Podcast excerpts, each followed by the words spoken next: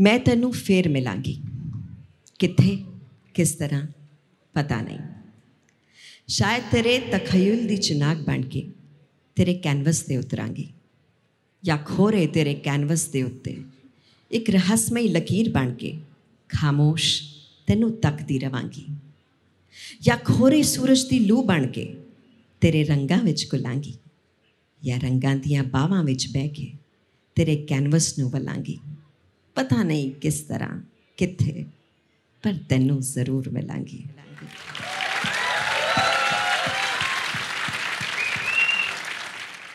नमस्कार आदाब सत श्रीकाल एक बार पहले दिव्या दत्ता के लिए ज़ोरदार तालियां हो जाएं मेरी तो बहुत ज़्यादा फेवरेट एक्ट्रेस हैं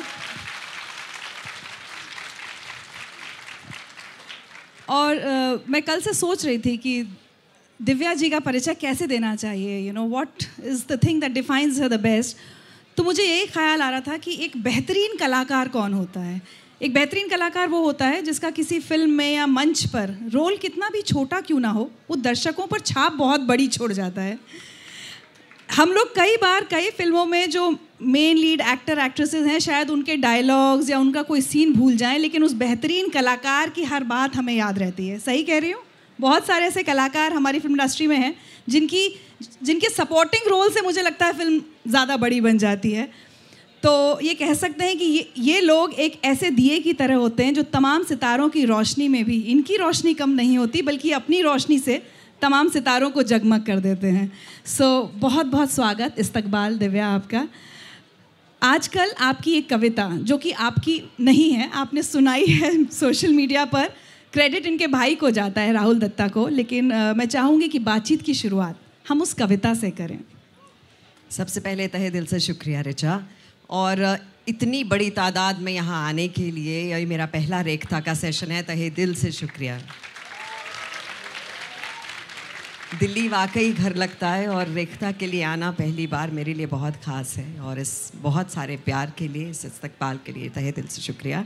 अ, ये जो कविता है आप सबने शायद देखी होगी सुनी होगी वायरल हुई थी और अ, सबसे सबको लगता है कि शायद मैंने लिखी है मेरे भाई ने लिखी है जो कि एक डॉक्टर हैं और अ, हमें लगा था जेंडर इक्वालिटी की बात करना बड़ा ज़रूरी है और उसने रातों रात एक प्यारी सी कविता लिख डाली। हमारे घर में रिचा उल्टा हिसाब था। मुझे बाहर जाने का पूरा परमिशन था कि तुम जाओ और आ जाना कोई प्रॉब्लम नहीं है। मेरे भाई से पूछा जाता था भाई कितने बजे आएगा? तो ये वाली जेंडर इक्वालिटी हमारे घर में थी तो उसने एक कविता लिखी है। तुमने कहा था हम एक ही हैं तो अपने बराबर कर दो ना। नैपी जब मैं बदलती हूँ तुम दूध की बोतल भर दो ना। बस यूँ ही एक है एक है करके कहाँ ज़िंदगी चलती है। कभी तुम भी सर दबा दो मेरा, ये भी कमी एक खलती है। जब मैं भी ऑफ़िस जाती हूँ, तुम भी घर को संवार दो ना। तुमने कहा था हम एक ही हैं तो अपने बराबर कर दो ना। मत करो वादे जन्मों के, इस पल खुशी की वजह दो ना। कभी बाजारों से ध्यान हटे तो मकान को घर भी कर दो ना। आओ पास बैठो, कुछ बातें करें। कुछ दिल के जख्म भी भर दो ना। क्यों कहना भी पड़ता है ये? तुम एहसासों को समझो ना। तुमने कहा था हम एक ही हैं तो अपने बराबर कर दो ना। तुम क्रिकेट भी अपनी देखो और मैं सीरियल अपना लगाऊँगी। तुम थोड़ा हाथ बटा देना, मैं जब किचन में जाऊँगी। सब मिलकर साथ करने की हम में ये भी तो क्वालिटी है। हम साथ खड़े हैं एक दूसरे के, हल ही जेंडर इक्वालिटी है। तुम भी नए से हो जाओ अब, और नई सी मुझको उम्र दो ना।